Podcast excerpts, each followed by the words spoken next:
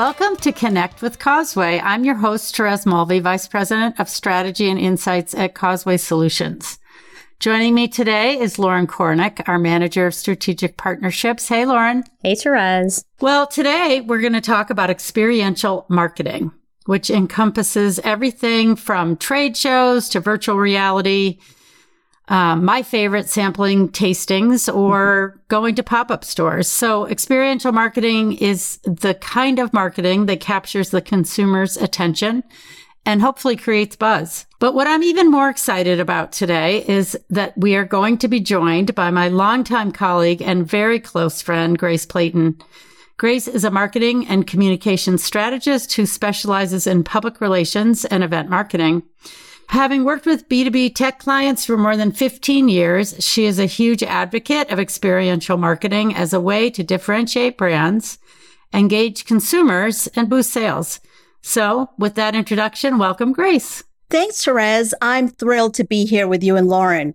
Full disclosure to our listeners, I actually work with Causeway Solutions on their PR, events, and promotions, but that's all the more reason I'm anticipating a particularly fun discussion today. I agree, Grace. Let's start with why experiential marketing is having a moment and what it is exactly. I'm going to read you my description and, and then we'll go from there. So the definition of experiential marketing is based on creating memorable and innovative customer experiences to create deep emotional connections between the customer and the brand. So Grace, how do you define it? Therese, in traditional marketing, Consumers are passive receivers of a company's message. In experiential marketing, a brand involves the consumer directly, so much so that customer becomes part of the advertising campaign. The fan becomes a brand ambassador, creating user generated content and telling all their friends about the brand. A recent blockbuster example is the Barbie movie, that pink phenomenon that happened last summer. The Barbie movie promotions began even before the July 2023 premiere.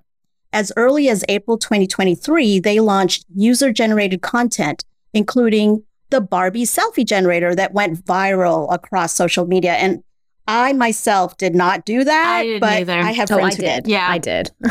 well, of course you did, Lauren. Lauren. did they ken themselves too? Uh, I don't know anyone who's kenned themselves. That that. okay, good. well, the Barbie extravaganza included cross promotions with HGTV Barbie Dreamhouse Challenge, which I myself watched every episode of that limited run series. Even Flo and the Progressive Insurance Gang got in on the action.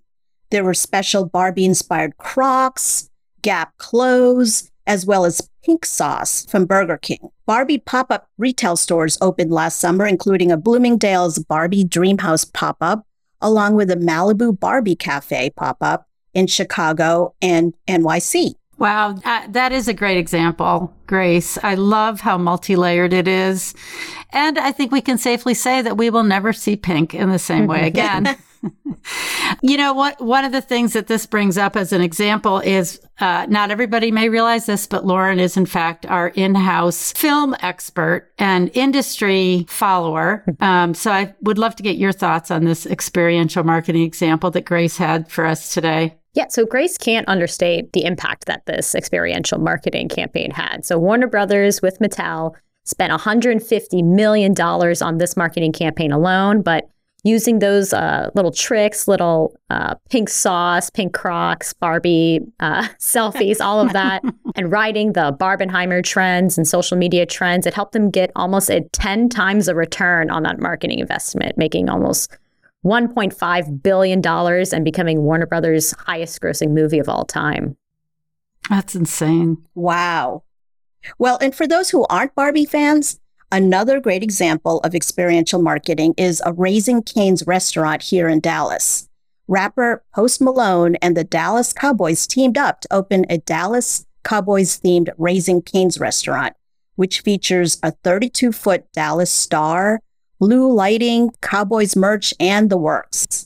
Well, I have to be honest. I was not aware of this in the same way that I was aware of Barbie, uh, but I did look it up, and I think it's another great example Um, and from everything I've read about it, Grace, it really did very well, got an amazing amount of press.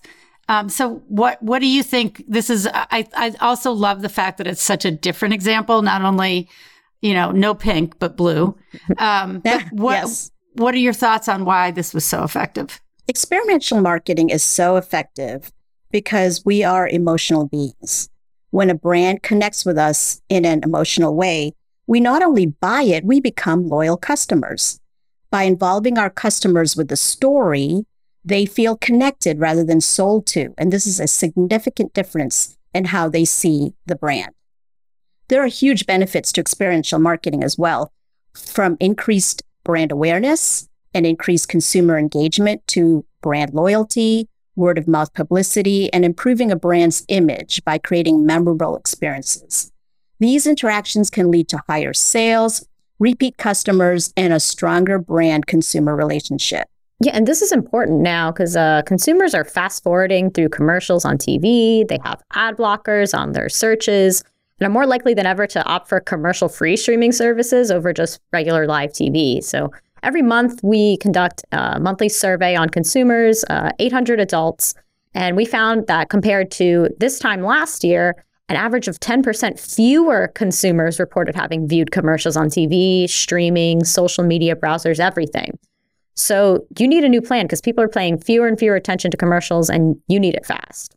These experiential marketing strategies, I think, are a way to kind of capture that 10% that you lost. Brands are creating a connection with consumers through more unique dynamic experiences that aren't passive, that aren't just viewing commercials. They have things like live events, installations, product rollouts, webinars, trade shows, kind of the works. Well, I think that's a that's an interesting point, Lauren. And as always, I like to give the historical perspective on advertising. And I think it's kind of interesting to relate this topic to what you're just talking about, which is traditional television you know, the original benefit of that TV commercial and TV in general was this whole idea of encompassing sight, sound, and motion to provide the emotional draw that we're, we're talking about here. And in successful advertising, we're always looking for that engagement factor, right? But the data that you just stated, Lauren, just kind of reminds us that that's no longer true. Well, and there's also very different options for how to get around that advertising. But I think the emotional part is consistent throughout. Yeah. So we're also paying attention to those data trends about experiential marketing too. So in that same survey, we asked if they participated in activities that are key strategies in that experiential marketing. We found uh, about 9% attended a trade show. 18% have bought a product or service based on uh, social media influencers. Same have attended a virtual event. 15% have visited a pop up store, and about half of all respondents said that they bought a product or service specifically after sampling it. That's really interesting, Lauren, because when I sample a product like cheese or dessert, there's a 99.9% probability that I'm going to buy it. So very interesting. I agree with you, Grace. Who doesn't love food, especially when it's free? All right, let's talk about trends in experiential marketing. Obviously, it's it had to be very negatively impacted by the pandemic. So I'm wondering if not being able to engage with consumers made it that much more desirable that we can now go back to that engagement. As Lauren mentioned, we see from the research that we are at about 50% of people saying they bought a product from sampling it. You couldn't sample during the pandemic or actually for quite a while after it. So what else are you seeing, Grace, in terms of trending and the trends that are happening in this area? There are five top trends in experiential marketing that we'll talk about today. So, trend number one hyper personalization.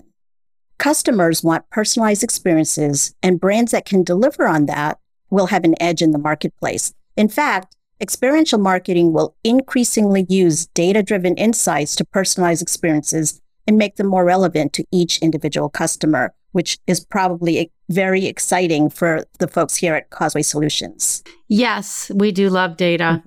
But, you know, it's interesting to kind of transfer this to B2B. It's a little bit hard to give any food samples when you're doing B2B, but we have a great example of this in It really helped us to make our marketing and data be more easily understood by our customers because we gave them the ability to play what if games around the whys of consumer behavior as it pertains to them. So again, that very close engagement factor. We created a live dashboard illustrating the dynamic data that drives our advanced audiences, but we allowed the client to be able to see how the audiences change depending on the things they cared about rather than just us serving something up. It became interactive. And obviously by doing that, we can also illustrate how they could save money, how they could make their advertising that much more effective. So it's still not as good as a free cookie, but in the data world, it's pretty sweet. but enough about me and enough about us. What else are you seeing, Grace? So continue with the experiential marketing trends. Trend number two, hybrid events are here to stay. Probably no surprise. Post pandemic, marketers need to offer options for both virtual and in person events to satisfy their audience's needs. The smartest brands will leverage the benefits of both mediums to create immersive experiences that allow customers to interact with the brand in new and innovative ways. Yeah, and there's some data that supports this, uh, that the in person aspect might be more key than ever nowadays in these kind of events. Uh, so, an event tracker report post pandemic had that on the consumer side 67% of consumers plan to skip low cost or free virtual events.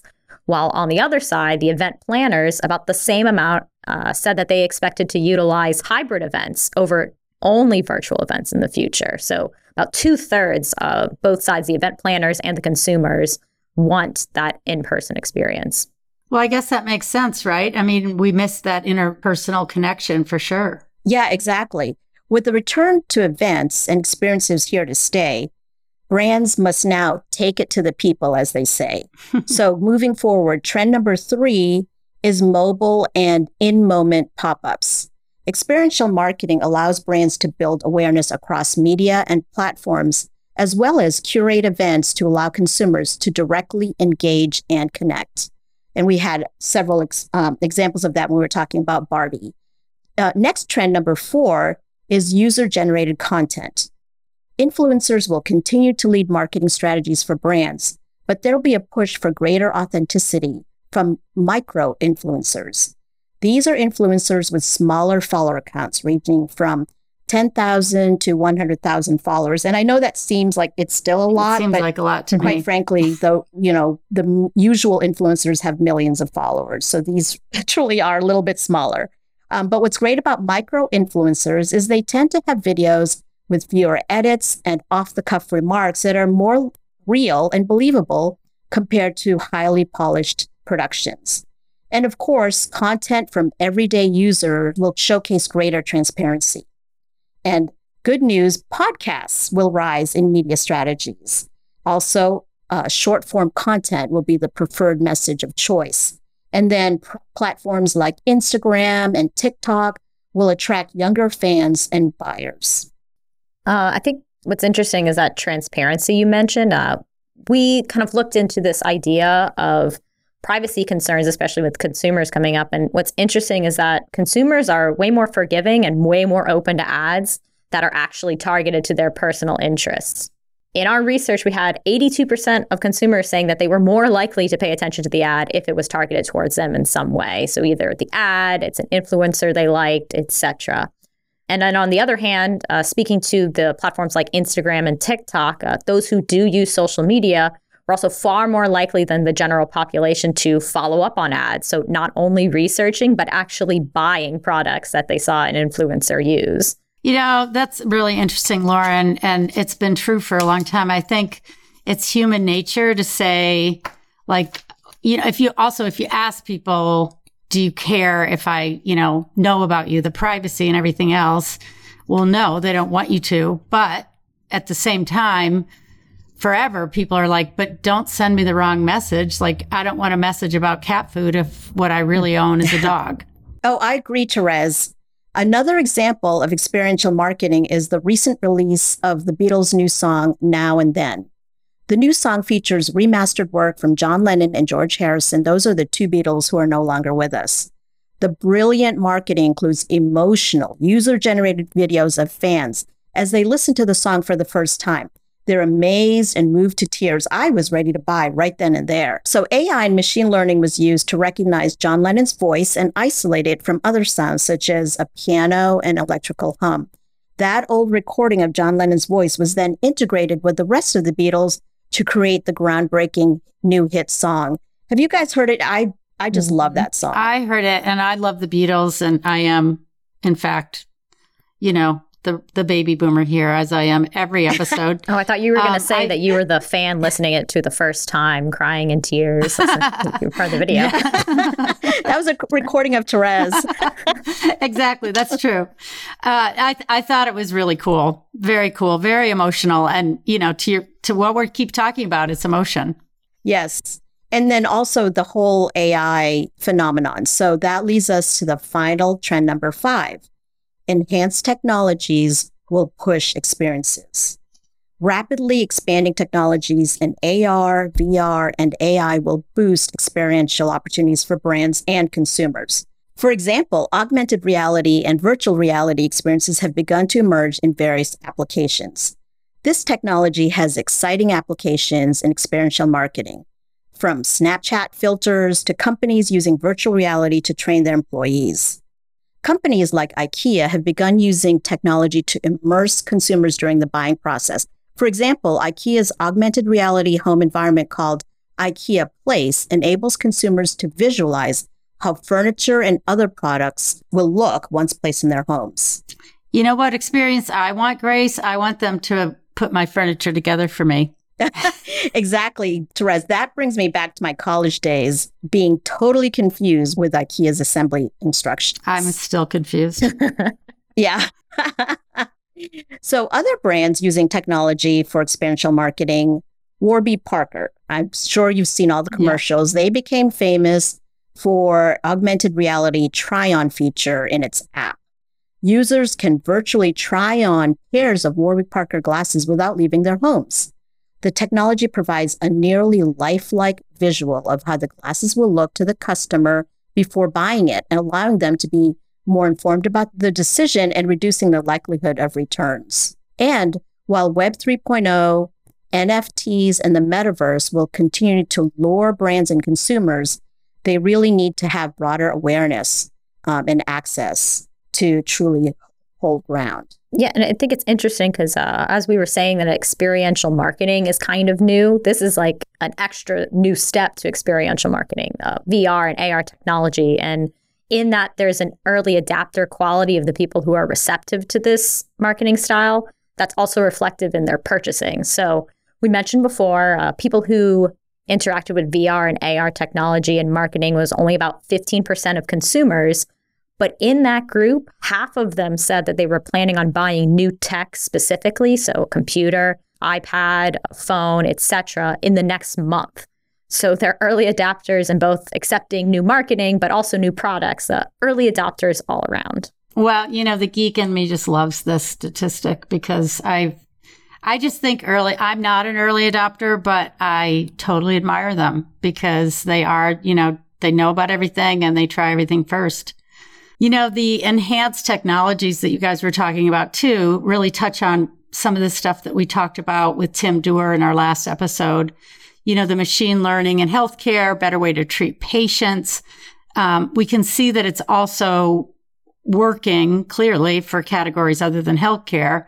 Advanced technologies can help to better design the experience, better target the best person, and resonate that message the most to correspond with the experience. So it really piggybacks on the development of advanced audiences that I mentioned earlier. So, Therese, since there's so much interest in experiential marketing and it's only growing, it would be really meaningful to keep asking about experiential strategies in Causeway Solutions monthly surveys. This allows you to provide trending data to your clients. Data like how to say experiential marketing seven times in a row. Tough to say. It's tongue twister. You're right, Lauren. It is a tongue twister. And um, yes, Grace, I think that's a really good point. Uh, it's been really interesting for me to spend time looking at this more. I think there's a, a lot of ways that this type of marketing, experiential marketing. Um, it is all around us. And I, you know, I hadn't thought about it in a while. Um, and a lot of these statistics are really interesting. And, you know, that consumer engagement factor is just so, so very important. So we will continue to ask about this. And our survey, um, you know, we, we really want to monitor these trends. I, I think one of my favorite quotes is always that, you know, assumptions are not reality, right? So you may think one thing, but until you really go out and ask a large number of people their, what they're thinking about, you don't know. Um, and so that's one of the, the reasons that our monthly survey is so, so very important. This has been a real treat. I think our excitement about this topic is just another example of why experiential marketing is fun and hard to say, but you get to participate. And that's what we did today. So Speaking of thank yous, Grace, thank you so much for your participation today. It's been great. As always, I learned a lot from you and I've, I just found this topic to be very interesting. I've really enjoyed this conversation too. Thanks, Therese and Lauren. Well, I will close with a question for our listeners. Are you using experiential marketing in your brand or your business? And connect with us on LinkedIn and continue this conversation. We would love to hear from you. Remember, if you have a question that you want to ask, we are willing to consider putting it into our monthly survey. So don't forget to talk to us and give us your feedback. We hope you enjoyed this episode of Connect with Causeway. Please subscribe to the podcast and tune in again to our next episode in March.